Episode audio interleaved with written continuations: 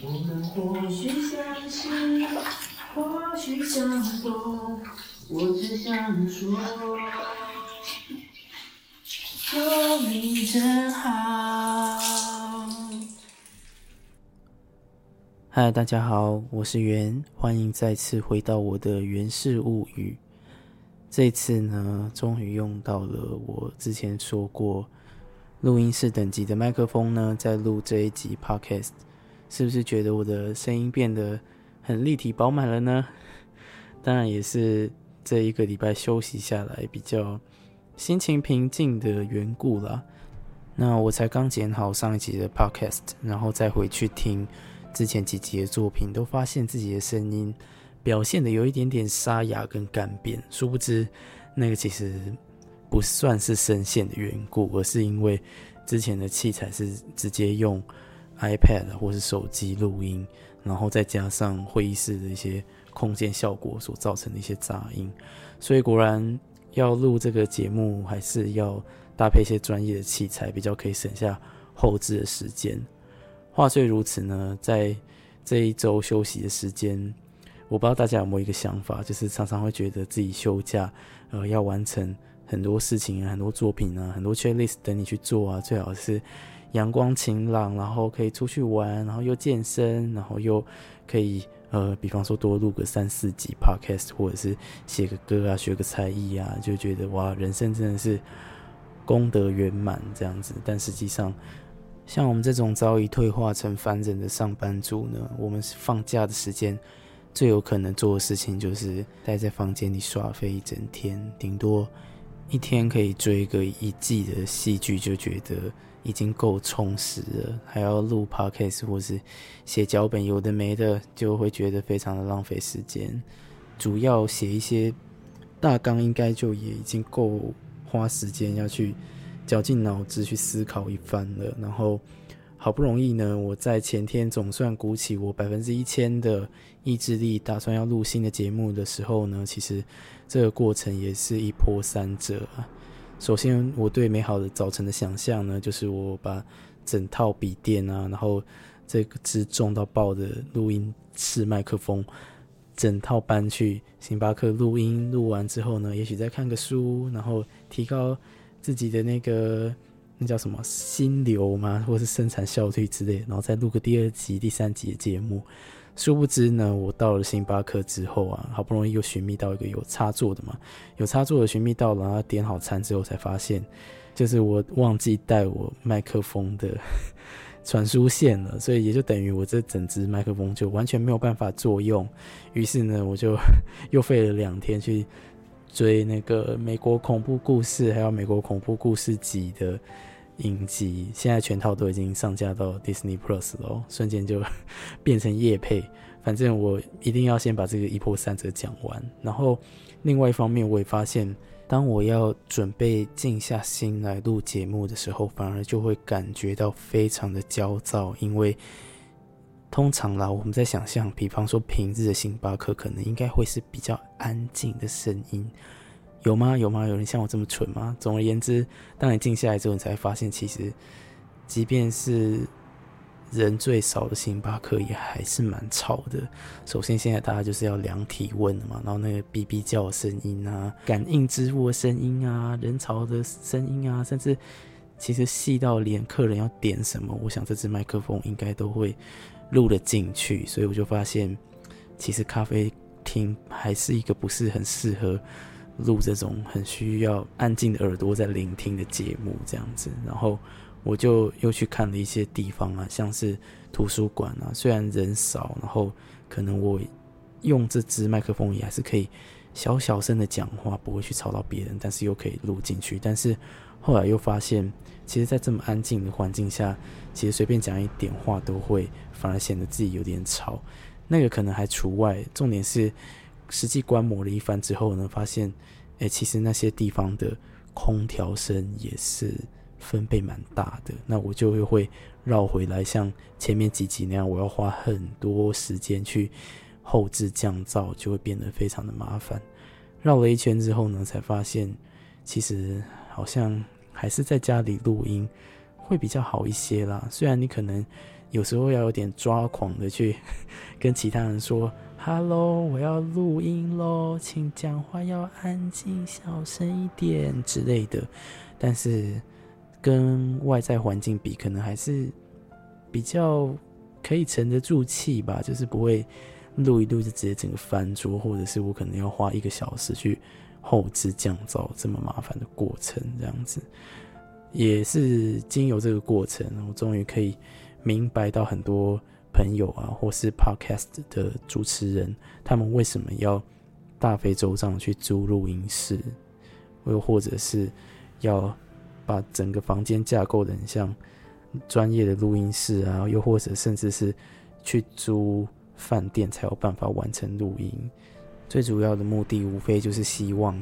当有人真的愿意静下心来听我们节目的时候，不会又听到背景有一些很奇怪的噪音。虽然在我家这边无可避免的还是会因为靠近大马路，然后有一些车流量的噪音，但是，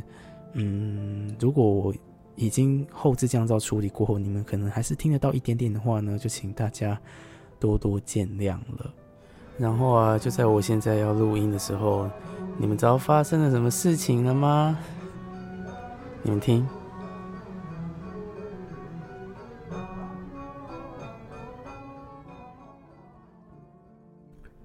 好了，其实我可以同情，是人都会有生老病死，但是这对于已经储备一两个礼拜的我来说，其实是非常非常的崩溃。在这当中还有一个插曲，就是。我又把整套器材都搬到 IKEA 去录音，对当时的我来说，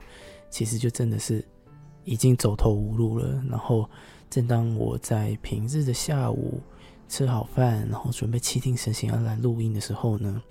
旁边就有那个西装爸爸一家人啊，然后他就没有管好他的家人，你知道吗？就是他的女儿啊，就是十二多岁的女儿吧，然后就一直在那边拖动椅子，然后整个那个。我现在还有那那个录音档，你知道吗？就是他一直一直一直在拖椅子，拖到我就算再怎么回避，然后都还是会有很大声拖椅子的声音。我真的是超想把隔壁的椅子拿起来夯他，不行，马上就会变成限制级的 podcast，然后就就真的没办法。所以我后来现在在重听那段音档的时候，我发现那整段音档真的就是它的底噪就是吵到不能用，所以。好，我就只好等他们整个那个什么头七、二期、三期什么都办完。反正我那个时候就是已经决定了，我彻底就是没有录 podcast 的心情了。直到现在大概两三周之后，再重新回家录这个主题。好，那今天这个主题会想要聊的缘起呢，是因为我最近看了 Hamilton 他的新电影《纽约高地》。然后其中就有那个大家都在期盼得到彩金的人会是谁的桥段，然后就听到那个歌一直在唱着 ninety six thousand ninety six thousand，然后就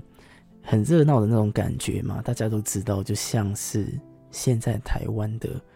呃乐透彩或威力彩又累积到非常高额的奖金了。会这么说，代表我不知道现在累积到几亿。对，没错，这是预录的。这其实呢，我想要录的时间点呢，就是在上次可能累积十几亿的时候，然后就来聊这个故事。所以，嗯，趁着现在大家很凑热闹的时候呢，来蹭个流量密码也是很不错的哦。而且这个故事呢，其实就跟我有一点点关系，那就是关于我中奖的故事。Start。回想这整个故事的细说从头呢，已经是整整十二年前的事情了。在二零一零年的暑假呢，那时候我才大一，我在网络消息上面得知有一家电视台，它即将要以爆炸性的形式在网络上开播。那家电视台就叫做一电视。对于这家新的神秘电视台一无所知的我，就像一般民众一样，只知道它大概是一传媒集团旗下要经营所补足的最后一块版图。那时候我们都不知道他其实已经秘密经营了两三年啊，或者是他有秘密的找主播来尝试双主播的组合呢？一切就在那一天开始。那当时候的我呢，也就因为他是一传媒的电视台嘛，就一开始也是跟一般民众有一样的刻板印象，就会觉得说。啊！一传媒，他之前的一周刊啊，他之前的苹果日报啊，都是走那种新三色的画风跟路线啊，然后他的报道也是以狗仔偷拍文化嘛，把它带到台湾之类的。关于这一些媒体史，我觉得好像就不用再给一般听众做教导了，大家都很清楚嘛。所以我其实一开始是有一点点嫌恶的，直到我开播的那一天。去他的网络上看他整个新闻节目制作的完整啊，然后嗯，号称台湾当时最高的播出规格 HD 的画质啊，以及呃虚拟棚的应用啊，三 D 动画跟他当时的那个一传媒动画公司结合的一些虚实整合的科技，其实就相当于我们现在所说的那种元宇宙概念嘛，就在新闻台。首次尝试是非常酷的一件事情，然后以及，嗯，在当时他拥有算是全台湾最干净的新闻镜面为其实，甚至是在直播内容，他不乏要嗯求新求真的概念去做卧底啊、调查报道啊，以及很长一段时间他们都会去做那个叫做自我的。错与批评的检讨单元，让我觉得他们是真的是非常认真经营的电视频道，然后从此就有固定收看的习惯。在综艺娱乐方面呢，他们也有相当大的突破。在当时，他们把很多节目都引进台湾，包含像是嗯引进在国外买来的一个版权节目，挑战你敢不敢说真话的实境秀。以及以纪录片形式记录台湾在地美食味道的美食节目，然后在中后期的时候，他们还有找阿娇来做菜哦。然后我最近看到脸书，好像阿娇现在还是在做菜，然后也有一个一定的网络声量这样子。对，那其中一个算是在台湾当时媒体有去报道的一个。节目呢，就是他们要在台湾已经不知道关掉过多少个以播报娱乐新闻为主的嗯娱乐节目之后呢，他们又要再开一个。那这个即将开播的节目就叫做一级娱乐。那嗯，这真的是好怀念、好怀旧、好考古哦！我真的是讲解下来就会暴露我的年纪，你知道吗？我刚刚本来还想说。我刚刚不是说一开始我是有点嫌恶一电视的吗？我本来想说，我当时还在扑浪，现在还有人知道这个平台吗？我当时还在扑浪这个平台，就是发骂一电视的的贴文，就想说，嗯，新三社的集团呢，一定开电视也没有什么好下场之类的。但是我本来就不太想讲，但是 现在讲解一级娱乐是什么节目，就会直接铺露我的年龄，反正没差。然后。这个节目呢，基本上呢，它就是，嗯，不知道大家有没有看过 HBO 的一个，呃，有它好像引进来吧，叫做 TMZ 的娱乐新闻播报的节目。这个节目的形态呢，其实就是一级娱乐的原型。它是一个把，嗯，狗仔啊跟新闻记者直接拉成主角的一个谈话性节目，然后。他搭配当时的两个主持人，就是黄子佼跟张宇哥 老师大大。我要讲什么？算了，反正就是他当时的那个节目形态在台湾算是很新，然后还有把呃记者也拉到了主讲人的形式出现在节目里面，然后再播报娱乐新闻，就是以至于呢在。这整个节目收掉，或甚至电视台卖出之后，呃，还是有一些人目前还是在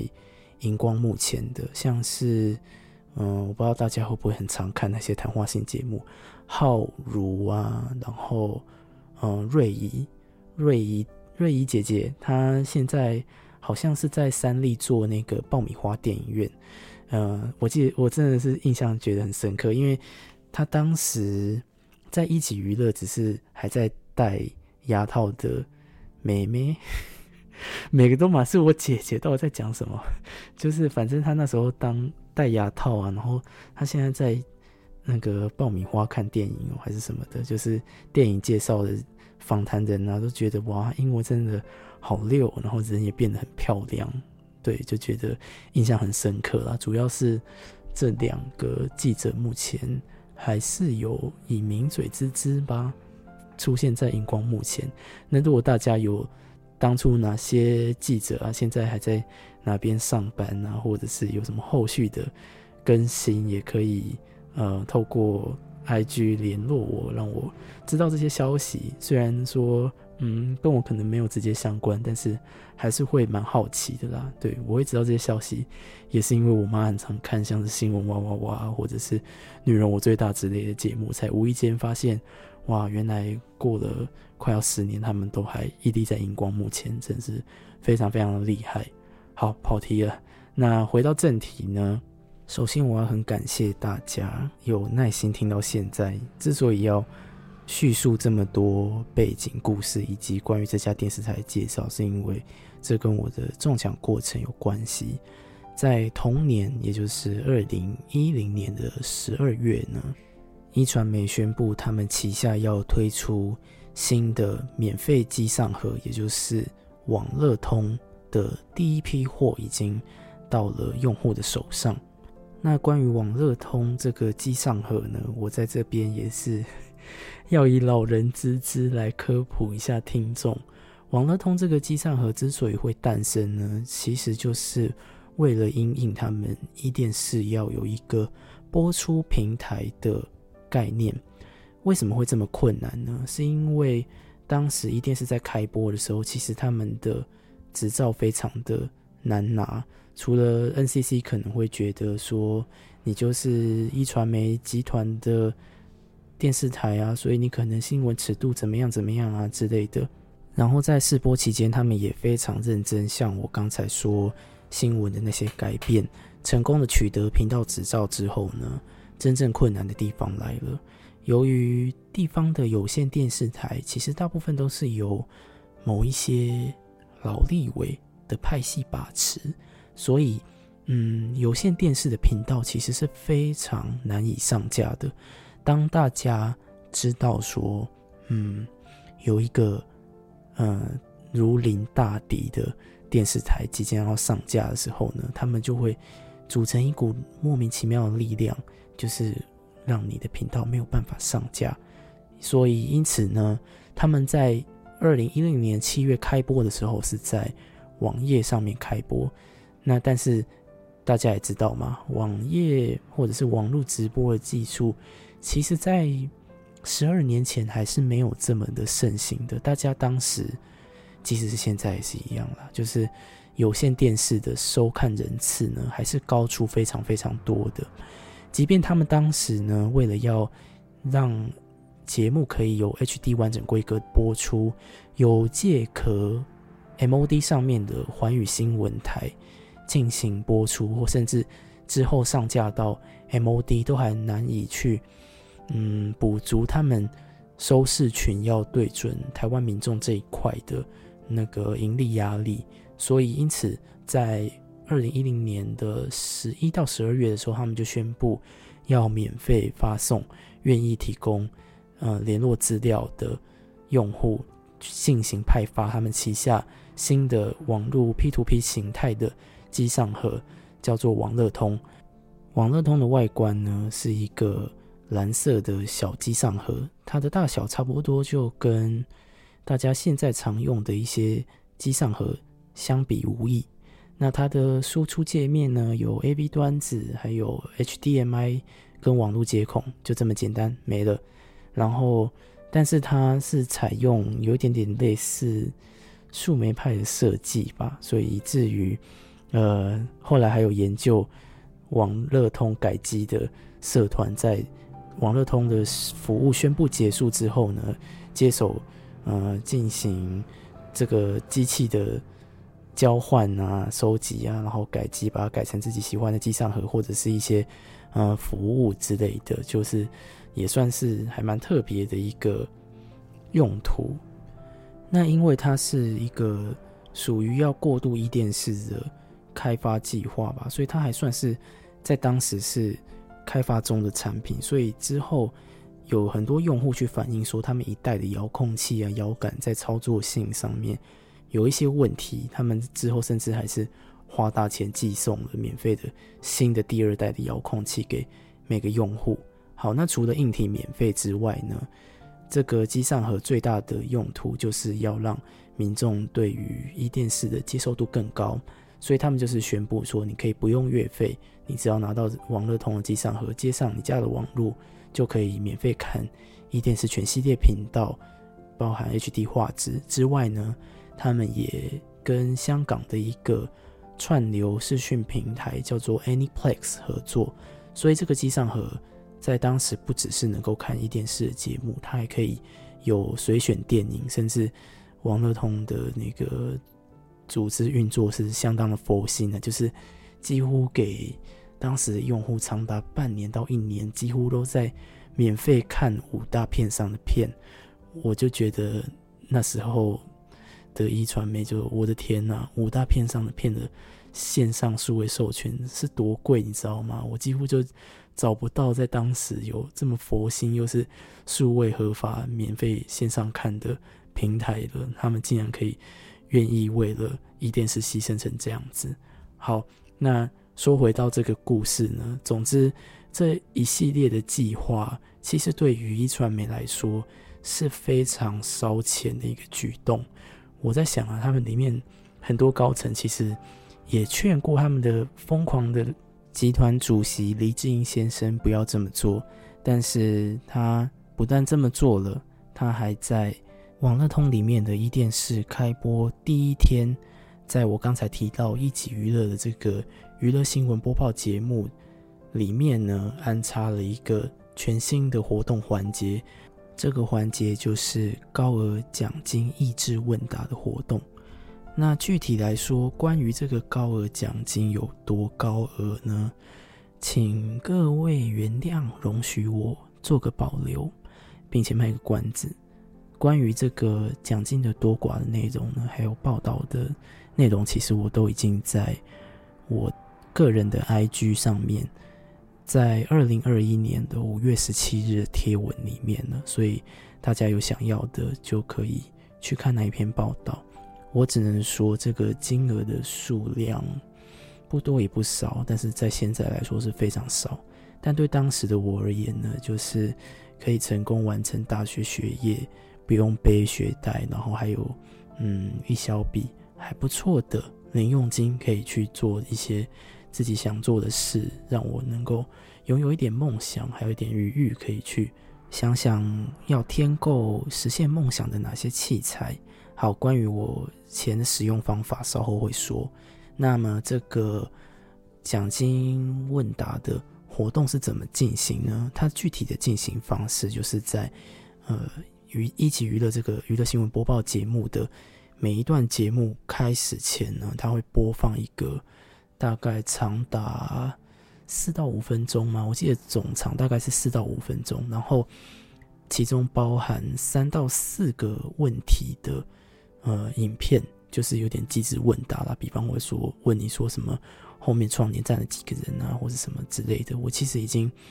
这个时间真的是过太久了，所以关于题目的内容我其实已经忘记了，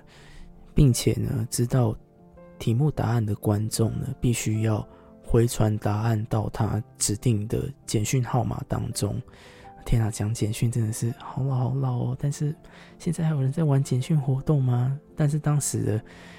高额奖金的活动呢，就是以简讯这么老套的方式进行的哦。然后经过他们核对，成功回答所有益智问题，并且最早回传简讯结果，经过电视台核实之后呢，你就会成为高额奖金的得主。我还记得啊，那时候我是用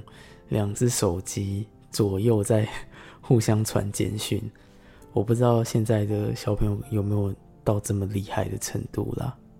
讲到这件事情，可能就又有一点点沦于老人的自卖自夸。但是如果听我的节目是比较年轻一点的朋友们，麻烦你们再担待一下下就好了。当年的手机啊，其实没有像现在智慧型这么发达。当然我知道现在智慧型的键盘可能会更难打字啊，但是那时候的手机要输入简讯也没有那么容易的哦。它有专门的输入法，然后那时候不管是你要打英文字啊、中文数字，他都要用十二个号码去 key 他的字。然后那时候我记得我是一只手一只手机。左手呢，我就拿 Nokia 那时候的音乐的滑盖手机，然后右手是用当时 Sony Ericsson 它的音乐手机吧，我记得那个型号叫做 I know U 一零 i 哦。那时候他们集团刚在矛盾，然后他们推出了一支呃全新的整合 Walkman 的手机。扯远了，反正总之那时候我也不知道我哪来这么屌能力，就一只手传一只简讯，所以。最后得奖的那一只手机是我从我左手的 Nokia 手机跟门号传出去的号码，但是根据当时的那个娱乐线记者冠云说，其实好像第二名也是我的样子，所以 第一次的奖金的得主呢，当之无愧就是我，即使是第二名也是我，对，没错。然后那时候成功的通过了四个题目的考验啊，然后就。被他们的记者通知了这个奖项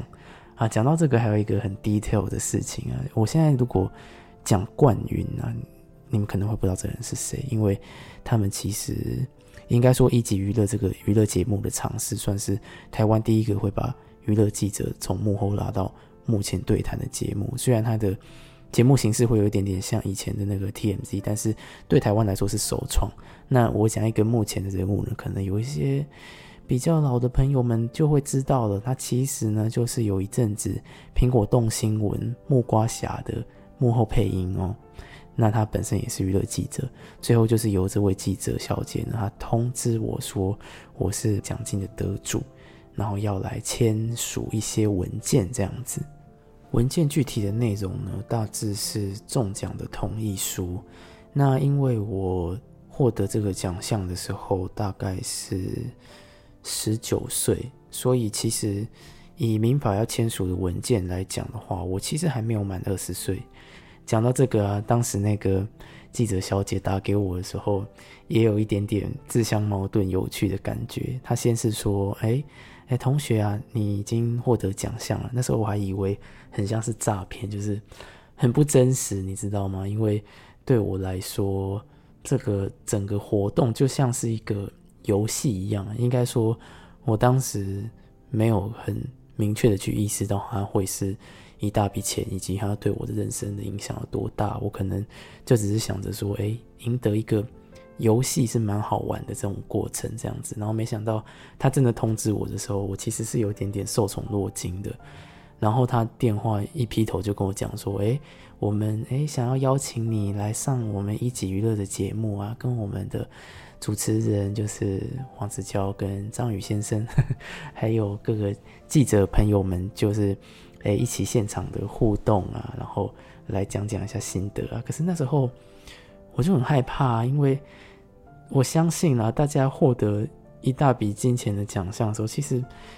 如果是正常的亚洲人或是台湾人的话，一定都会害怕嘛，就不没有想说要抛头露面啊。所以那时候我就想一些回避的说法，大致就是跟那个记者小姐说：“哎，其实这一笔钱算是蛮多的，我觉得我如果曝光的话，可能不太好，会有风险。”然后那个木瓜侠小姐呢，她就跟我讲说：“不会啦，这笔钱又没有这么多，所以。”你就来上节目，跟我们主持人聊聊天啊，玩个游戏呀，然后看看摄影棚长怎么样也不错啊。那接下来我们有一些呃中奖的同意书要你签啊，可是因为你好像还没有满二十岁，所以可能要通知你的家长来请你签名哦。然后这时候我就跟他讲说，诶，你刚刚不是说 这笔钱也没有很多嘛？怎么会需要请我家长来签名呢？因为其实当时啊，最一开始我其实是没有想要让家人知道，就想说，诶，如果是玩游戏获得的奖金，那这一笔小小的私房钱，诶，也是不错的嘛。然后那时候记者小姐木瓜小小姐她又说，嗯，可是这笔钱。算是还蛮大的啦，所以我们还是会希望说，啊，有一个你的正式的监护人来签这个文件这样子。然后我就说，就是说他们的那个前后语义是互相矛盾的这样子。那嗯，具体的中奖的同意书呢，其实就是说它的内容大概是写说我们同意领取这个奖项啊，然后会付十趴中奖所以这是政府规定的啦。所以不管有没有签同意书，它都一样是。会扣掉十趴，所以我拿到的时候呢，就已经是扣掉十趴的金额了。那它额外的内容呢，是有写到说，嗯，领取这个奖金之后呢，我们就要同意他可能会用我的形象去广告这个活动，然后可能会公开我的资讯啊，就是或者是包含一些照片啊、访问啊什么的，会给他们当做集团的呃行销的广告这样子。那其实那时候我当学生的时候，我其实并没有想太多。其实我一直到现在要重新聊这件事情的时候，我都算是有一点点犹豫，要用什么样的态度去切入这件事情。但是回过头看，其实当时年轻时的我也算是迫于无奈去做这个决定吧。最主要的原因就是，他的那个主要中奖同意书的诉求，就是你一定要配合他们去广告这个活动嘛，不然他们就其他的观众都会像我一样，觉得这个活动好像是诈骗啊，然后一定都是外人啊，或者根本就是黑箱作业，没有人拿到奖金之类的。所以，我算是也可以理解他们必须要行销这个活动的需求。那以我们呃游戏的胜利者来讲，如果你不签那个同意书，你就拿不到奖金嘛。那也因为民法立约的限制啊，他就必须要有我的监护人来代为同意这个整个同意书的过程，所以嗯，我就必须要得让其他人知道这件事情。所以其实那个时候，我虽然是。会很为难啊，但是，嗯，可以领到奖金，我相信对于一般人的认知而言，还会是觉得这件事情也一定是势在必行的吧。讲到这边呢，就跟大家分享一下我最近在 HBO 看到的一个跟犯罪纪实相关的纪录片，它叫做《麦克响当当》，他在讲说，嗯。前十几年、二十年的时候，麦当劳他们那时候都还会办那个大富翁的活动嘛。我相信在台湾好像也有办过几次，就是类似那种开春红包的活动。那他们的那个活动是在美国那边呢，他会在杯子上面附随机的一些贴纸啊，在套餐当中，只要拿到有百万奖金的贴纸，那你就是百万奖金的得主。那这个纪录片呢，它。主要是在讲说，当时其实有很多人都向麦当劳诈领了奖金。那他诈领的过程呢，其实是有一个不知名的人士叫做 Uncle Jerry，然后这个 Uncle Jerry 他其实就是串通内部的那个他们活动合作的公关厂商，然后去偷里面的印刷的贴纸，然后给他们当成中奖的凭据，然后。他们领到奖金之后，再跟这个 Uncle Jerry 去谈一些对分的利润这样子。然后，嗯，总之会提到这个的重点就是，他们在要追查 Uncle Jerry 的时候，一开始 FBI 就是整个不动声色，他们就甚至 为了要抓到这个人到底在哪里嘛，那麦当劳也知道这件事情了，那他们就要假装是一个节目的制作组，然后去访问各个。中奖的人说：“哎，你愿不愿意接受我们的访问啊？我们想知道你的奖金之后都拿去哪里用啦之类的。那整个调查过程，他是可以以一个节目组的姿态去询问说得奖的人他是不是想要接受呃上节目的一些电视的专访，然后分享一下他们获得奖金的喜悦。他们是有选择的嘛？但是我没有啊，我就只有你签同意书才拿得到奖金，不签同意书就没有。所以我同时呢就变成要同意他们集团做媒体行销的运用，以及要让我身边的人知道这件事情。其实事后想想，这两个决定，嗯，算是影响到我整个拿取奖金的，到目前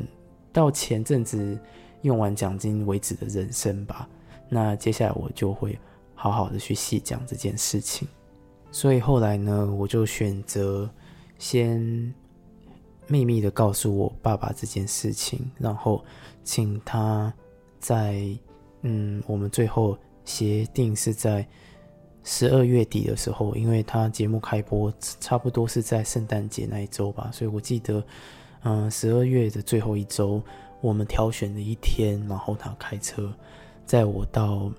台北内湖的一电视的电视台，当时他们还在跟苹果日报在共用一个办公大楼，也就是说，整个一级娱乐跟新闻的摄影棚，我记得是在苹果的大楼里面，然后就去签署这一份同意书，这样子。初次见面啊，然后可以看到整个摄影棚的环境啊，然后嗯，有机会去。领取到这些奖金啊，看到木瓜侠本人啊，我都觉得嗯非常的新奇啊。但是更令人惊讶的是呢，我当时不知道 一传媒的主席李志英先生呢，他其实就在现场，而且 他打算把这整个领奖的过程弄得非常的高调。高调什么呢？就是要 要拿一个大型的。支票啊，然后写着说“诶，一级娱乐的高额奖金啊”，然后，然后跟得主合照。我那时候是，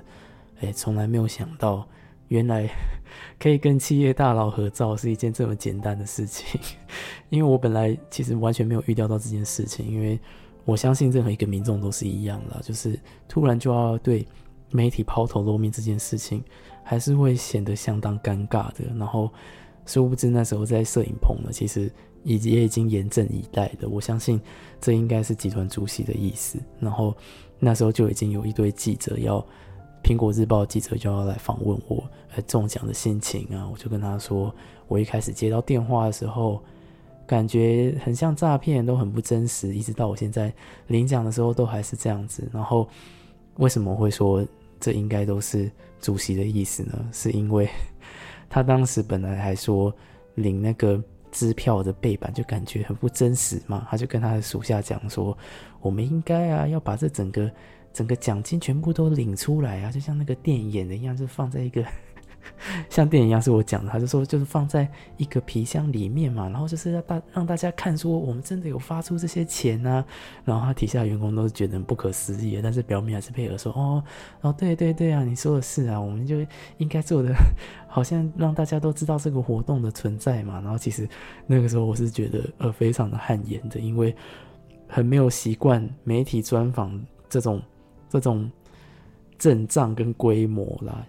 我相信，跟现在的那个网红时代，现在每个人都想要争相的直播啊，有自媒体啊。我相信大众其实也是花了十几二十年才走到现在这个时代，但是当时对还是学生的我来说是非常非常艰难的这件事情，尤其是要领高额奖金嘛。我相信任何一个民众都会觉得有点不知所措。那时候虽然我已经签署同意书了，但是。我其实还是有跟，呃，现场的记者、媒体朋友们讲说，我希望报道的内容尽量不要提及我的学校以及我的本名，就是让他们知道啊，有一个学生的存在。我本来以为报道的走向应该会是说，啊，就是有一个呃，在桃园读大学的学生啊，啊，他叫他他姓石啊，叫石同学，然后他得到这个奖项。我以为讲到这样就已经够 detail 了，殊不知。我隔天去学校的时候，我整个大傻眼，因为我猛然发现全班同学看我，整个眼神都不一样了，然后完全不知道发生什么事情。我相信现在很少人在看报纸啊，但是当时即使是当时十几年前的人，其实也已经很少看报纸，包含我，我就不知道，哎，发生了什么事情。然后我一去图书馆的时候，我就整个大傻眼，我发现，呃，那隔天《苹果日报》的半版有整个半版都是我的照片，然后那时候他们还要我拿两个卷轴，好像是。类似是一个春联的概念，但是我不知道他们要做什么事情。他就说，你就假装这是一个春联，就把它打开就好了。然后殊不知那个半版的照片，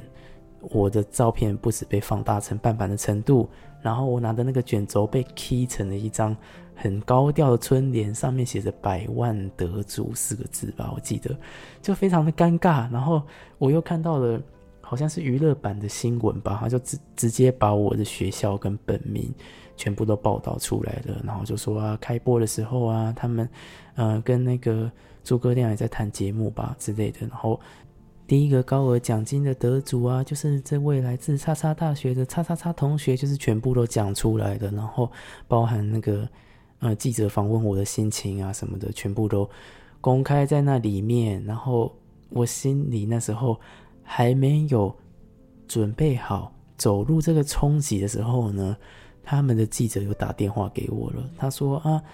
同学你好，嗯，我们想要，嗯，在多加报道一点关于你的内容。那不知道你是不是可以跟这份报纸合照呢？然后传给我们之类的。然后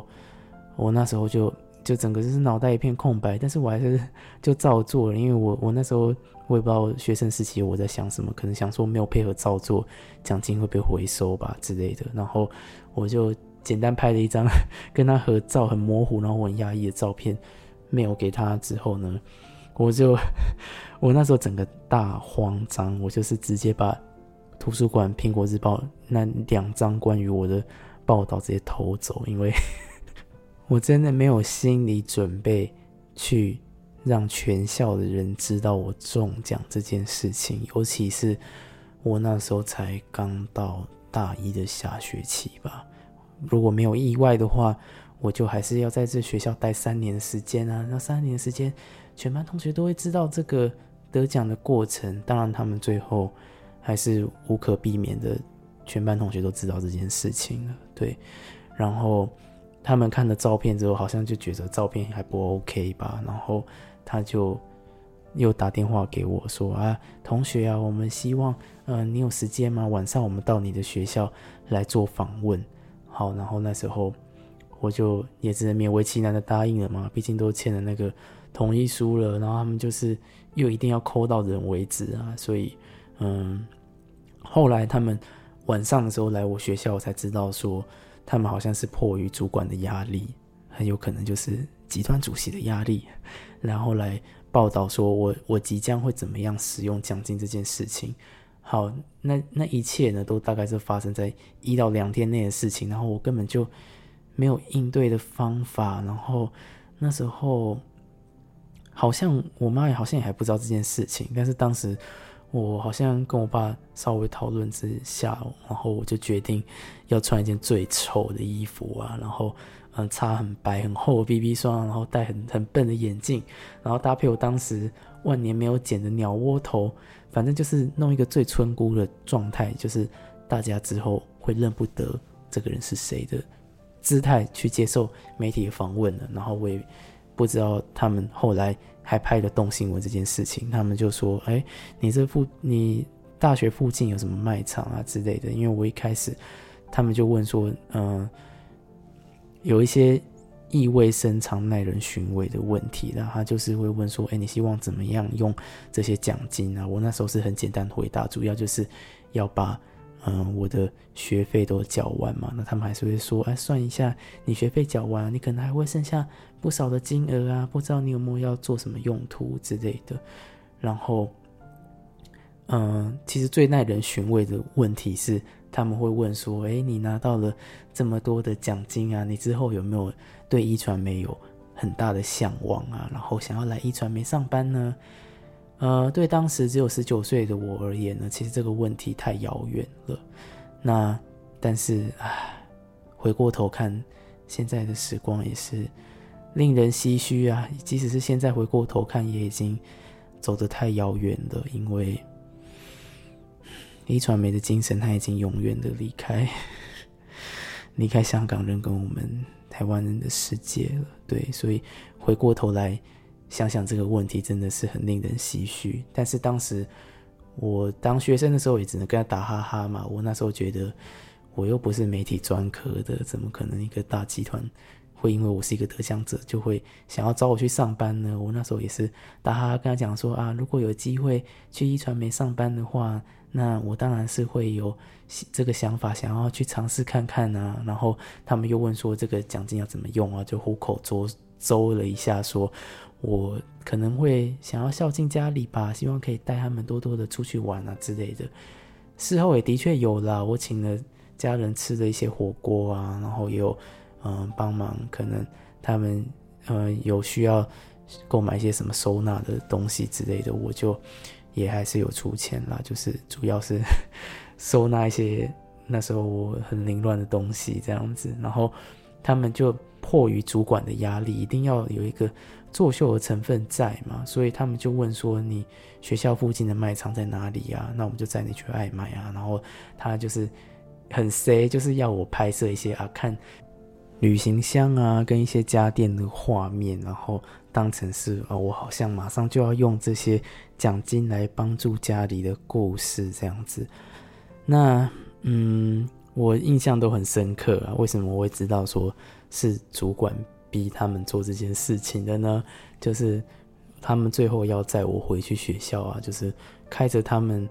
呃 Toyota Altis 吧，他们的公务车，然后载着我。坐在后座准备去学校啊，然后他们打开笔电，一打开就发现 MSN 上面啊，主管疯狂敲他们的记录，然后他跟那个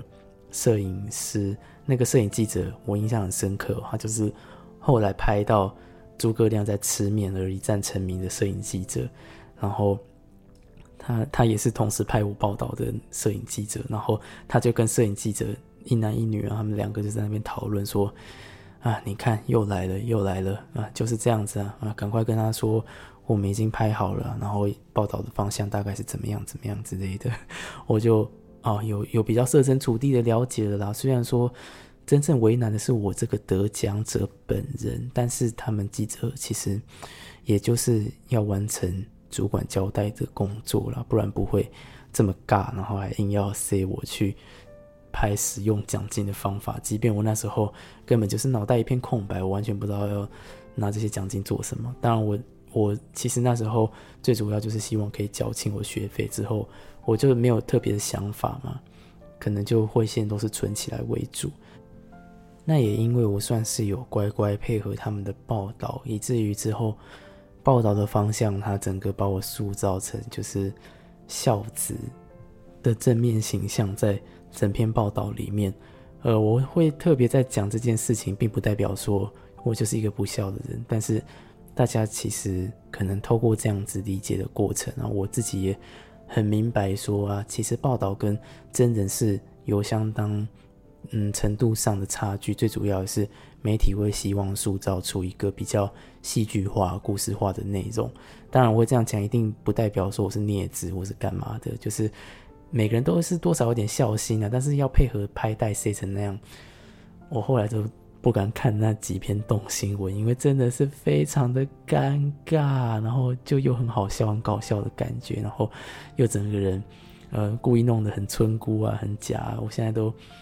应该会觉得那算是我的黑历史吧。不过经过这么多年，也算是比较释怀了。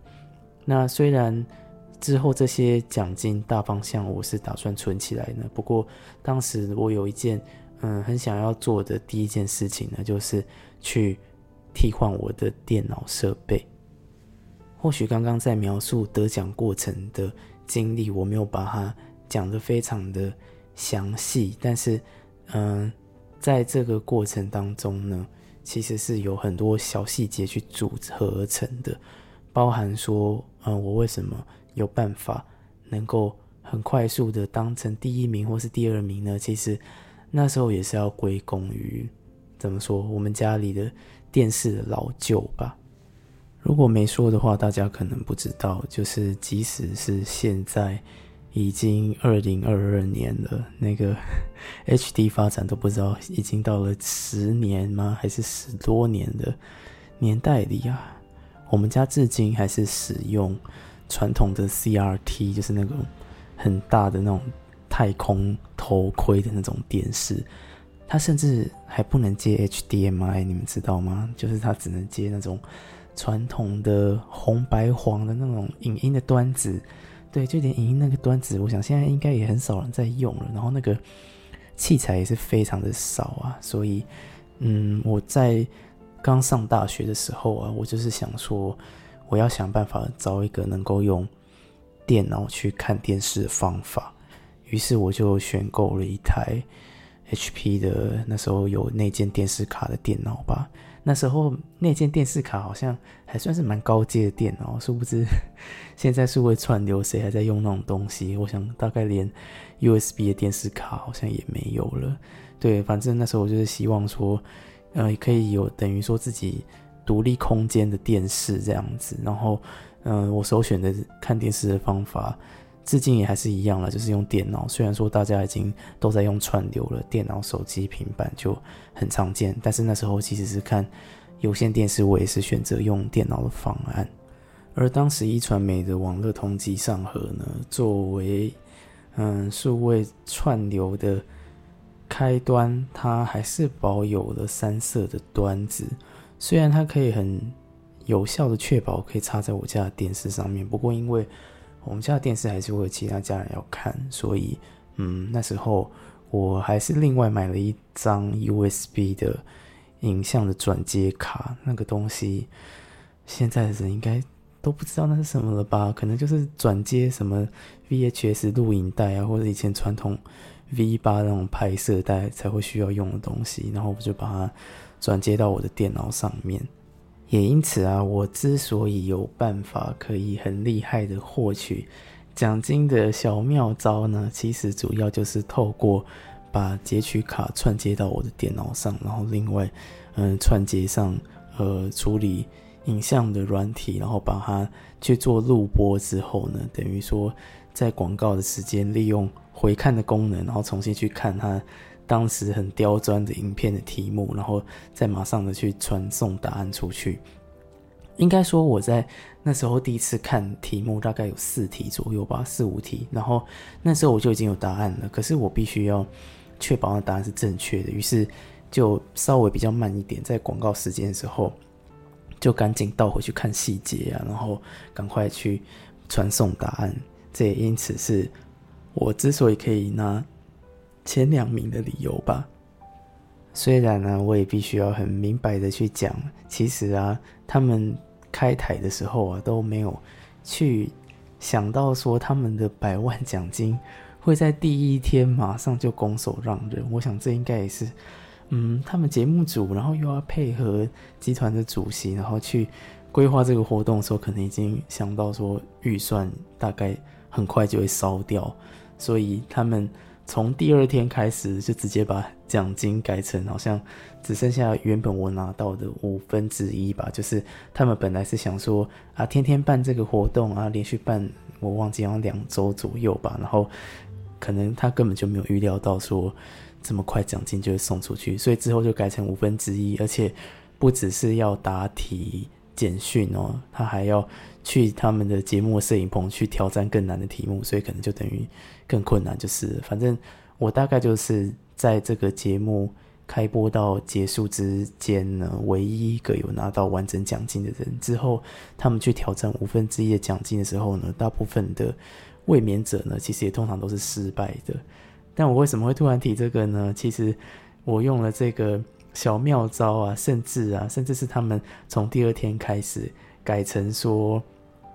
要变成五分之一奖金啊，然后还是要先简讯答题嘛。然后我也是靠了这个方法，好像在第二天或第三天的时候，又获得了卫冕资格。然后，但是那时候我就隐约就是会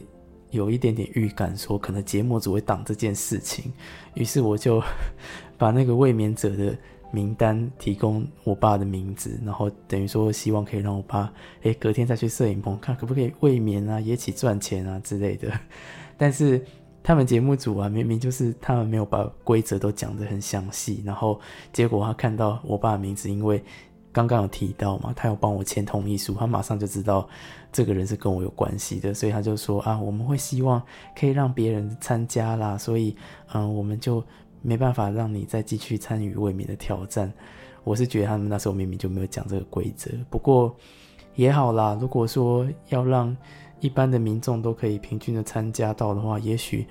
对大家来讲会是比较公平的选择吧，就不会有一种哎，好像我是他们集团的家属的样子。虽然明明就不是嘛，对，所以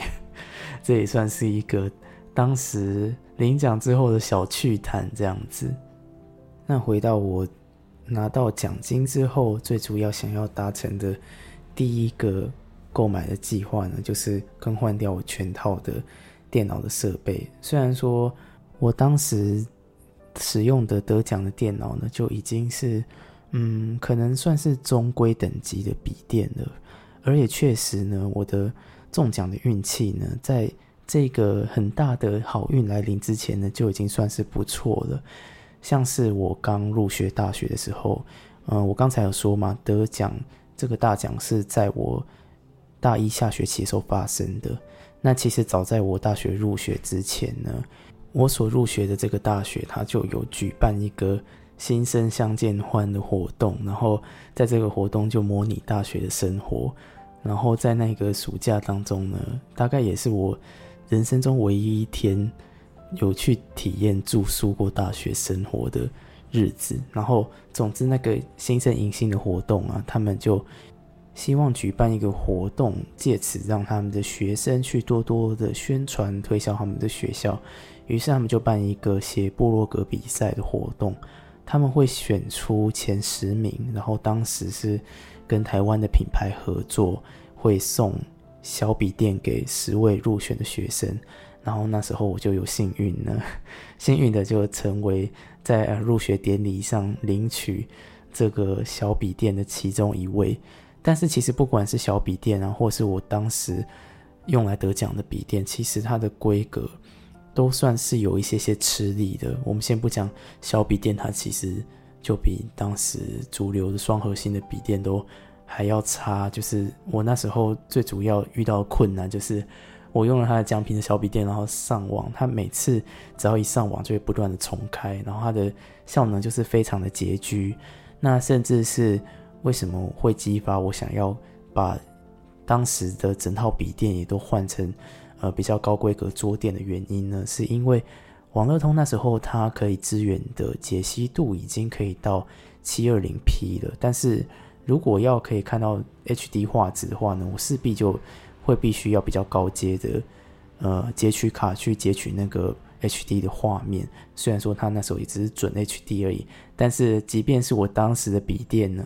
要跑 YouTube，它上面的七百二十 P 画质，也是会到整台电脑非常卡顿的程度。于是我就有一点点迫切的想说，要去更换我的电脑设备。有一部分的理由呢，其实也是因为。我主要是学资讯工程类的学生，所以我会知道说，接下来我的电脑很有可能在学术上效能会不敷使用。然后有一部分可能也是基于赚钱的浪漫吧，就会想说，诶，如果可以用更好的设备，然后也许他们又办了什么中奖活动啊，或者是要看串流啊，不管是在生活的享受啊，或者是赚钱这方面，好像都有点前瞻性。于是呢，我大概就花了。将近十分之一的奖金，从嗯当时的电脑都换到比较好的处理器，然后到有一个等级的显卡，它是配的套装电脑在里面，然后最主要是还另外买了一台当时的三 D 荧幕哦，那时候看起来好像超高级的，然后又可以看蓝光光碟啊，然后又可以看三 D 电影啊，然后打三 D 游戏啊，戴眼镜，感觉就是非常非常的爽。啊，但是重点呢，就是我主要的生活兴趣啊，其实那时候我还是算是电视迷的程度，所以最主要我的用途就是像刚才讲的，我添购了一张可以截取高画质讯号的电视卡，然后用这个电视卡呢再去录当时的电视的节目，像一电视的节目，我知道他们其实是在当时是卡数位串流很难去推广出去的一个一家新兴的电视台，所以我我我那时候。无意间啊，等于就是不小心跨足了经营 YouTube 频道的的副业这样子，甚至到后来啊，他们的综艺节目的制作组还要拜托我帮他们去录节目，然后上传到 YouTube 频道。嗯，我如果没有讲时间背景的话，大家可能会觉得，诶，这个不是就是侵犯版权的行为啊？可是你们知道为什么会发生这件事情吗？因为当时的时空背景啊，其实。还很少有电视台会想到数位串流这件事情，甚至可能，呃，YouTube 的经营频道就是，嗯，对他们来说是额外的成本。他们可能，我想电视台连什么截取卡啊，然后要怎么样采样啊，怎么样上传到频道都不知道。然后因而啊，就是他们综艺节目在制作访问来宾的影片之后啊，他们播出了，甚至他们自家的电视台员工。都不知道怎么样录影，然后传到这么新兴的平台上面的时候呢，他们就拜托我这个一般民众啊，就是请他们帮授予我帮他们录节目，然后上传到 YouTube 频道，然后他们再给他们的观众这样子。所以我想，嗯，在这个获得奖金的过程当中呢，这也算是我能为他们所做的最大的回报吧。那对我的人生而言呢，也因此算是。有一点点意外的开启，诶，就是做数位频道啊的那种先驱啊。虽然说我后来是没有去经营自己的频道，但是我最近有在想了，我是不是应该要再去重启我的影片的频道，然后要有一些相关的规划这样子。但是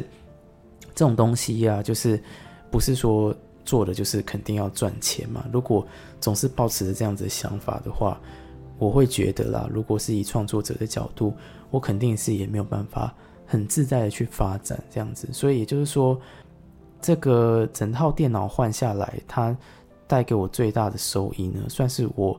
嗯莫名其妙就踏入了 YouTube 经营的频道，而且呃我还确实的真的是有拿过 Google 它给的广告的几次分润，分润是不差，但是它。就像现在 YouTuber 所讲的，他并没有办法达到可以让你去无后顾之忧，直接去经营全职的网络的工作者。即使是那时候，对于 YouTuber 来讲，算是很早期发展啊，获利比较多啊，其实也还是没有办法当饭吃啦。对，所以，嗯，我现在的工作仍然是以我的本业为主，这样子。那这就主要是我拿奖金之后的。第一笔用途，那么在完整述说我的奖金大概用在什么用途的过程当中呢？我想我应该要以时间序来说明这件事情。听到这边，我不知道正在听这段节目的各位朋友们，当然你们一定是多少可能会跟我有一点点切身相关的人，然后。你们可能去搜寻了我的资料之后，想要了解这方面的话题，嗯，于是这就成为了我主要要开启这段节目的原因。我其实没有办法确知说，我这段节目会不会是诶台湾第一个奖金未免的得奖者来现身说法的一段节目。如果是问我以前的性格，我会觉得。我自己其实没有必要一一的跟各位，不管是跟我不太熟的听众，或者是跟我有切身相关的亲朋好友们呢，去详细的交代我的奖金的使用方式。嗯，但是经过这十多年的沉淀啊，跟一些想法之后呢，我其实明白了需要现身说法的重要性。我知道，我或许得了一个小小的奖金，对于现在，诶，甚至是 获利还不错，然后拿了，比方说四十个月年终奖金的企业来讲呢，可能都还不足挂齿。我可能得奖得了三次、四次，都还没有办法跟他们的年终奖金打平，吼。但是，嗯，我其实算是很深知我需要现身说法的重要性，是因为我并不知道说，诶，像现在大家常常会谈论说啊，威力彩或者是大乐透，它的奖金很高昂啊，那如果得奖了之后啊，是不是兑奖的银行它会有相当程度的理专去告诉你说，哎，奖金应该要怎么样好好投资？你的人生才不会因此乱掉。在那之前呢，我们不确定到底有没有，或许有，或许没有，或许银行，或许政府，话才不需要去 care 说你接下来人生会不会乱糟糟哈。但是对于当时只是获得一个小奖金的我而言呢，我因为没有选择，而导致我的整个呃中奖的喜讯呢，算是公告周知，我身边所有的同学跟我的亲朋好友。几乎每一个人都知道这件事情，甚至多夸张，你们知道吗？嗯，我爸其实当时是在一家铁工厂上班，然后他们几乎从来就没什么看过我，结果看到那个半版的报道之后，他马上就是透过可能没有见过几次面的印象，然后那个厂务阿姨呀，他们就非常的。三姑六婆哄上逃的概念啊，马上就冲去问我爸，然后跟全场人讲说：“哎哎，这个获得奖金的人就是你的儿子，对不对？对不对？”当时其实就算是我爸，他也是吓疯了，然后就马上否认说：“啊，没有啦，你们认错了，怎么可能认错？这个长得就很像你呀！”就超级好笑，反正就连。跟我不是非常切身相关，我爸公司他们同事也几乎都知道这件事情啊。当然多半都是恭喜居多啦，然后大家也多少都透过媒体知道这件事情了。所以那时候有几年啊，回去过年的时候，亲朋好友也算是会津津乐道这件事情。可是也因为这样子，其实好几年下来，我生活当中的财务规划呢，其实。嗯，亲朋好友给我的压力算是蛮大的，最主要就是来自于我的家庭，他们会有好几年的时间都关心说我的财务状况到底用在哪里啊，我是不是有把它呃做存款啊，或者是其他投资动作。最主要，嗯，我们家里的投资的概念会比较保守一点，他们就是会详细到就是。要看我把钱弄到定存去啊，然后要看我的定存单啊，然后一直去关心说我还剩多少钱啊，怎么可以乱花钱啊什么的。其实对我而言，当时其实是觉得非常的反弹跟压力大的。压力大的还不是只有我的家庭，最主要是因为透过报道的关系，我的同学其实几乎全部都知道这件事情。那对我来说最大的影响呢，就是我上课的时候开始会。指指点点，在得奖前啊，得奖的时候呢，我都是顶着一副鸟窝头很丑的样子去做领奖嘛。那领奖了之后啊，我其实就是希望可以好好的过着哎隐姓埋名吗的那种小富豪生活。对当时大学生而言，也许就算是已经过了很好的生活吧。那我首要要做的任务呢，就是先把我的形象改造成。跟报道上面有差距的人，所以我主要就是先去找设计师剪了一个头发，然后就是跟以前的类似那种宅男打扮完全不太相关，就设法先把它改进过来啊，殊不知啊，这就变成了当时的同学揶揄我的一个方向啊，就说啊，同学你已经得奖了，那啊。开始已经有改变哦，果然有钱人就是不一样哦。虽然说，嗯，我知道对于当时年纪的大学生而言，也许那一切都是一个入门砖，想要跟你有点点拉近关系的感觉。可是对当时的我而言，就导致了非常不舒服的观感，然后也让我对于整个大学生涯当中啊，我几乎都是人际的影响算是蛮大的。最主要就是我开始过着独行侠生活，一直到我大学毕业为止。我知道现在有一些交际很广阔人，他们一定会说，这就是你当时的问题啦。这是每个人性格都不一样啊。如果你可以很自在的呃跟人家相处啊，你就不需要去思考到说你要不要去请同学吃饭啊，然后用钱来买朋友这件事情。我只能跟有这样子想法的人说，你们永远也不会是当时的我，你们不会是当事人，所以你们始终没有办法去实际切身的体会，说当你的这些事情公开在媒体，导致于你生活圈所有人都知道这件事情的时候，你其实没有办法，永远也没有办法假装你从来没有获得这个奖项。而用另外一个人的性格去跟他们好好的平心静气的相处，在当时的我而言呢，也对我来讲也算是非常的矛盾。我一方面又会想说，我其实很想过着跟一般大学人生活很相近的生活啊，可能可以跟同学偶尔去夜冲啊、夜唱啊，或者一起去避旅啊什么的。但是因为这个得奖的行为，然后也有一部分的原因是因为。在我们那个资讯工程学系，其实本身同学之间的相处就没有到非常的说很热闹之类的，以以至于有一些同学他可能被二一掉了啊，或者是他没有要继续读了啊，或者是现在有些同学他也没有在从事相关的行业的时候，几乎是很少人会去真的去发现其中几位同学不见这件事情。种种原因加起来呢，其实也就造就了我大学四年生涯几乎都是独行侠的生活去度过整个求学的最后的阶段的过程。回过头要来讨论说，如果现在你不小心得了彩券头奖，那银行里面是不是有相当理专的课程可以让你学习说该怎么投资，你才不会让你的人生 fuck up 呢？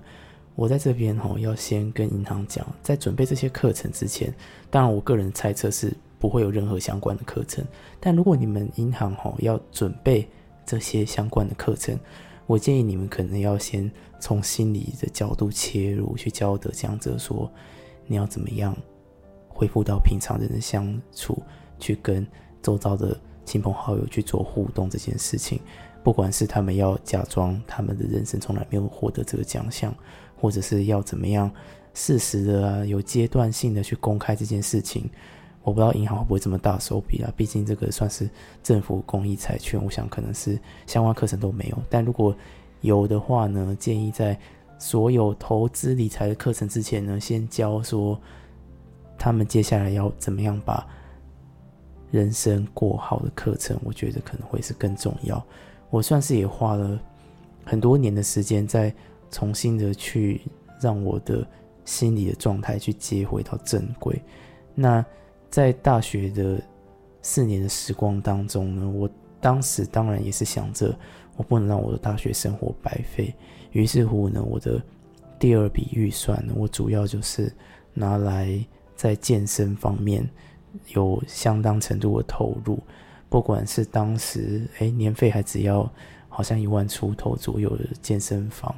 当时来讲算是蛮便宜的啦。回顾现在健身房月费，随便可能就要多少钱？可能就要快一万五、快两万的月费了。总和加起来的话，算是相当便宜。然后最主要呢，我还算是买了不少教练的课程。当时我跟到一个健身教练，我大概就买了六十堂的课程吧。那回顾过来呢，他带给我人生。最大的影响就是，我其实觉得我好像没有必要交代说他对我人生的影响，但是大家好像就都会把你看成是一个诶很爽的存在啊，你的人生啊不劳而获啊，你靠幸运啊就有饭吃。于是呢，我就现在还要再交代他对我人生的影响。他对我人生最大的影响，差不多就是，嗯，开始对运动啊、健身啊，都有一定程度的喜好跟习惯。虽然说。我当下那两三年，并没有因为健身的关系而改变我非常大的体态。体态上是有啦，就是我那时候最低的体脂我已经达到十点一趴，但是也是蛮奇怪的，十点一趴的体脂达到之后，我非但没有我想要的线条，然后还变成有一个有点小胖子肉肉的感觉，也没有腹肌线条，然后也没有很明显的手臂线条，很奇怪，对不对？对啊，我现在。也还是在健身的过程当中努力。不过，我的确是在后几年退伍之后呢，靠着自己有一些运动的习惯，然后也有算是达成我自己理想当中的身材。那这一切都是后话。那最主要就是第二笔预算呢，我是用在在健身方面。那我想，我可能在这整个节目过程当中，我不会非常详细的 detail 去交代到我整个钱财的使用状况。最主要的是那些奖金呢，我大部分其实真的就是像报道里面所说的一样，我是用在我的学费当中。那其他呢，也是。在学习新事物过程当中所付的学费，就像是健身啊，或者是电脑那些东西，是差不多的道理。后来我也去买了类单，然后学习一些拍摄的技巧。虽然说现在没有在用了，但是自媒体的时代嘛，每个人都有手机，它其实也是对于我建构构图来讲，算是有达到一个学习作用的目标。那我很简短的讲，我最后一笔。奖金呢，大概就是在距今五年前的时候呢。那时候我因为看了那个东野圭吾解忧杂货店的电影版，哦，附带一提，那部作品真的是非常好看。小说我本身就已经有看了，但是我看电影呢，我记得我那时候我就哭了，连续哭了六次。他讲到不管是梦想啊、亲情啊，或是自身追寻自己的根源，都有。相当大程度的感动。我在受电影版的感召之后呢，我就决定想要实现自己可能关于音乐啊，或是创作者的梦想。所以最后一笔预算呢，我主要就是拿来买跟音乐相关的器材，不管是 keyboard 或者是 MacBook，然后还有一些音乐创作的课程这样子。它的确在我之后的。生活当中呢，也算是有起到很大的作用。主要是我真的开始去投入了影片的制作，然后录音，然后也在业余当中呢，有更多音乐相关的学习。这些收获呢，我觉得都是远大于说我好像把那笔钱拿来投资会比较好的一些说法。会造成我这样子想的原因呢，其实。主要是因为，老实说，我的家境的确是不太好。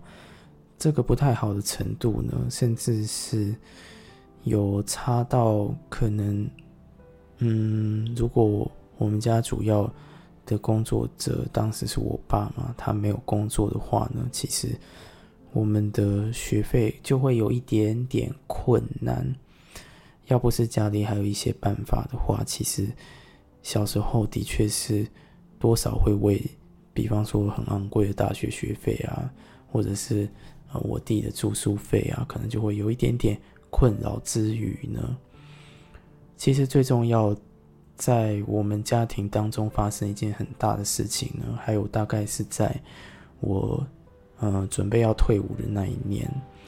我爸他就有去进行一些当冲的投资，然后。他几乎算是赔掉了他所有的退休金，于是他现在仍然是过着嗯又持续要上班的生活。后来我看娜娜大师的影片，他提到说，通常到退休年龄需要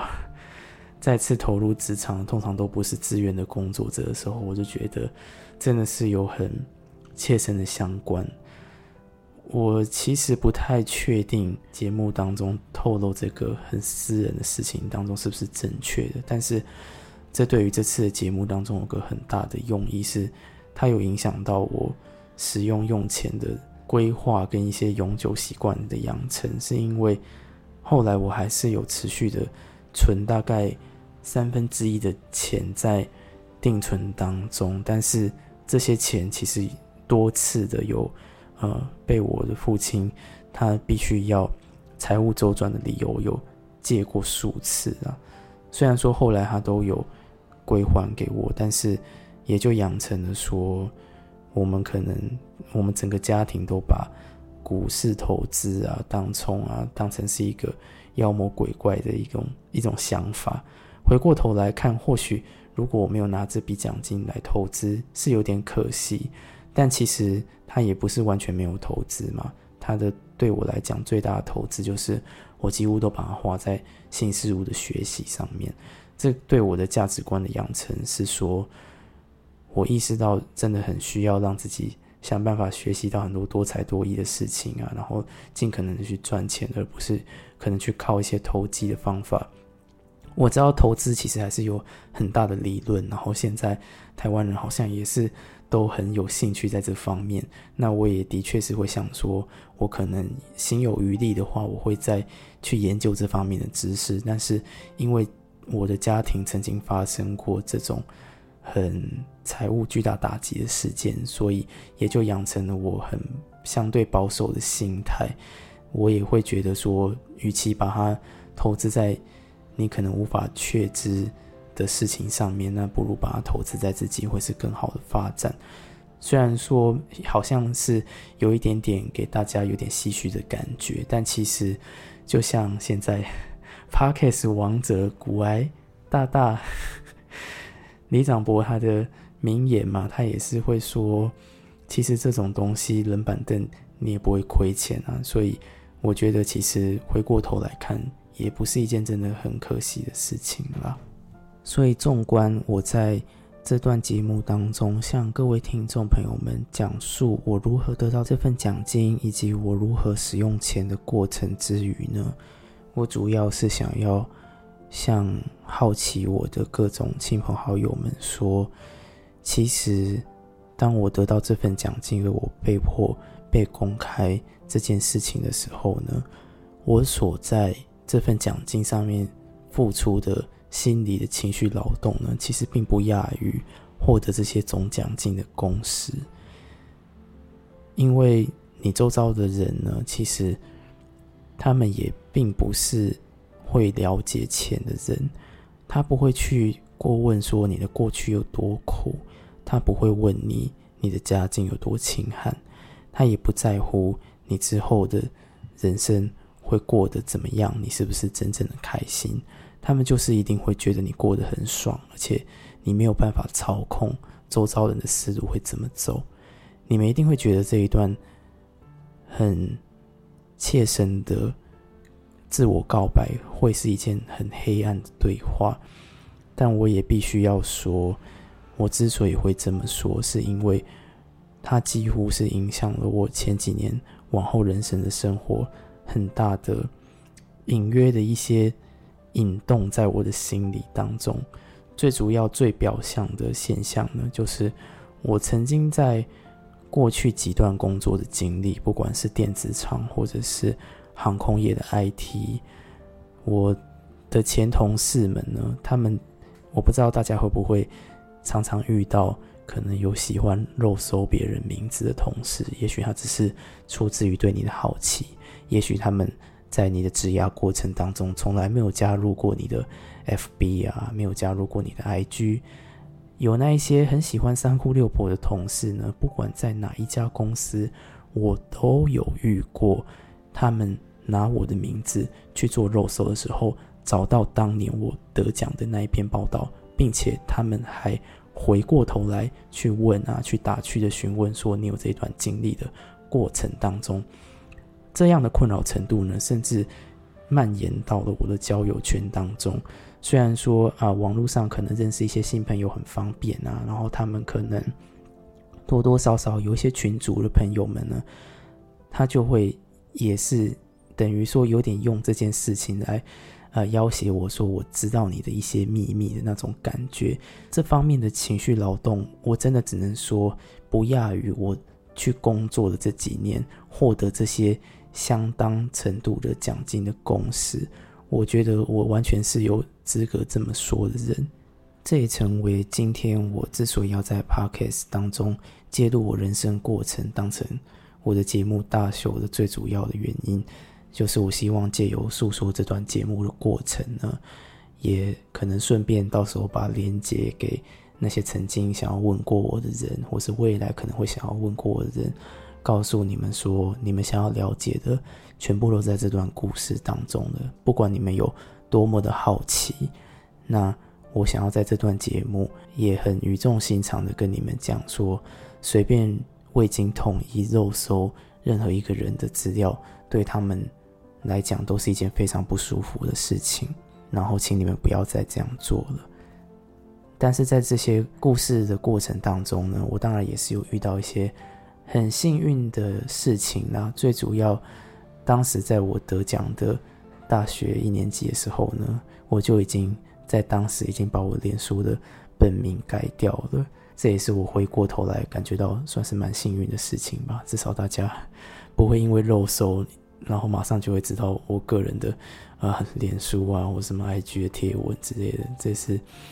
我不知道了。我现在用一个前人的思维在想这件事情，还是会觉得有一点点可怕。另外一件算是幸运的事情呢，也是在我这几年周游列国的过程当中嘛，认识的一些好朋友，最后决定跟他们讲关于我人生这一个最大的秘密的时候呢，他们竟然愿意去拥抱我，告诉我说：“你其实不用想这么多。”真正会喜欢你的朋友，他们会看清楚你这个人的本质，不会因为你有这样子的过程去影响他们对你的判断的时候，我听到这些话，我真的是觉得相当的感动。这也成为我接下来愿意坦率的把这个秘密告诉给大家，算是一个蛮正向的力量。那我其实原本在这个节目写下的脚本是说。好像大众对于你如何获得钱的过程当中呢，就会去定义说，该要付出的努力有多少啊？是因为我之所以获得这个奖项，有一点点像是幸运跟不劳而获的综合体，那就会好像大众会去定义说，你其实并不是很努力，你其实应该要有多努力。这个想法是民众有矛盾的地方。我的脚本原本是这样子写了，直到我大概。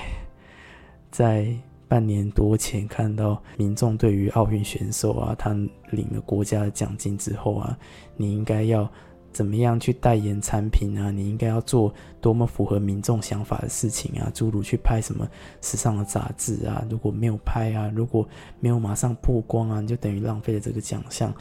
这一系列的社会新闻啊，民众舆论的想法之后，我才想到，其实不管是获得奖项。的过程当中，你是透过幸运呢，或者是你透过努力获得呢？其实他总还是会去定义说，你如何该有劳有获的过程啊。我觉得这也是算是整个舆论社会当中有一点点小小扭曲的地方。也因此啊，回到节目本身的主轴呢，你们如果不小心在彩券的头奖当中获奖了之后呢？你们会愿意告诉你的亲朋好友或者是身边的人吗？我想这个每个人都是会有不同的答案。那最主要会有这些答案攻防的问题呢，其实是很结构性的问题。虽然说我在诉说这些故事的语气呢，可能会有点点怨怼，但其实我也算是清楚的明白，因为你周遭的人都不认识钱嘛，他不知道那个钱。承担在自己身上，他会背负着多大的压力跟力量？所以假设说啊，如果今天再问我这个问题，我如果获得了一大笔奖金之后，我到底要不要告诉我身边的亲朋好友？你周遭的朋友，他们就不是跟你在同一个财务等级的 level 上面。我们今天把这个问题往上讲好了。假设说我获得了这笔小小的奖金，是不是一件很大的事情呢？假如我身边的人都是那些。啊，富比斯排行五十名的那些社交名媛啊，社交富二代啊，他们还会在乎说你到底获得了多少钱，或者说啊，我靠投资我就赚了几百万台币，有多厉害吗？当然是不太可能啊。所以你周遭的人怎么样看待你这些事情呢？完全是取决于结构性的问题。你今天如果会遇到这样的困难呢，就表示其实你周遭人的确是。都比你穷的状态下呢，他们就会把你想象成是天选之人啊，最爽的存在之类的。所以啊，如果大家有这个打算，想要告诉你周遭的亲朋好友说啊，我获得了这个大奖的时候啊，其实如果是问现在的我，我会做的事情大概就是可能会先偷偷的帮我周遭的亲朋好友买一些财务的课程啊，然后刻意去找一些。财务失败的案例啊，告诉说啊，如果投资失败多么的夸张，多么的苦，然后我们要如何好好的慎重的去看待金钱的这个价值之后呢，我可能才会真正的去告诉他们说，我获得奖项这件事情，因为他们不知道，当一大笔钱背负在你身上多大的压力的时候呢，他们可能就无法切身的体会这个奖金之重啦，所以要。能够坦然的告诉你周遭亲朋好友事情呢，主要还是必须要从观念的方面去下手，这样子。最后呢，如果这整个节目是以我们在讨论现在啊，可能大乐透、微利彩又连续好几期共估，那我们是不是要集资这一方面的讨论作为有一个有趣的出发点来去做联想的话呢？我会建议大家。还是不要去集资好了。虽然说我不知道现在台彩可能为了保护得奖者会会瞎掰多少个同事内讧的故事，但我还是会以可能有未免的角色会去跟大家讲说，人性是很薄弱的，不要去讨论集资这件事情。不管那些新闻是不是瞎掰杜撰的，都是一样。你不会知道说当那一个。巨大的幸运走进你的人生的时候，它会不会是美梦？当然，今天我愿意现身说法呢，也是希望我能够有机会吗？获得大家的私讯，获得曾经的卫冕者来告诉我说有反驳的故事。如果你们愿意在私底下告诉我说这样子是不对的，我就曾经获得了。大家的支持，然后我们去集资之后，我们获得了大奖，我们成功在戏谷啊创业啊怎么样？巴拉巴拉，拜托私讯我，嗯，因为我们或许是同道中人，可以一起分享当中的甘苦喜乐，也说不定哦。那么大家对于是不是要集资，或者是不是要去告诉身边的朋友们，你有获得奖项的这个想法又是什么呢？欢迎大家让我知道。那么现在彩券的头奖又连续好几杠了，大家到底是不是会想要也签一张呢？如果你问我的话，我会不会去签呢？当然签啊，哪一次不签的？没有啦，主要也是要看有没有灵感嘛，或者是有没有心情之类的。但我通常根据中奖的直觉的经验法则呢，我会比较倾向是在我没有想法的时候，突然去做这件事情。有时候可能。不管是刮刮乐啊，或者是什么小幸运，就会降临在你身上，也说不定喽。好，喜欢我的节目呢，欢迎订阅我的 Podcast。如果你们要追踪我的 IG，或者是你们有机会找到脸书或者是 YouTube 的话，也欢迎大家多多追踪我接下来的节目。接下来有如艺术品般的节目会发生在什么样的主题跟什么样的时间长度呢？就请大家拭目以待喽。我们下次见，这里是源氏物语，拜拜。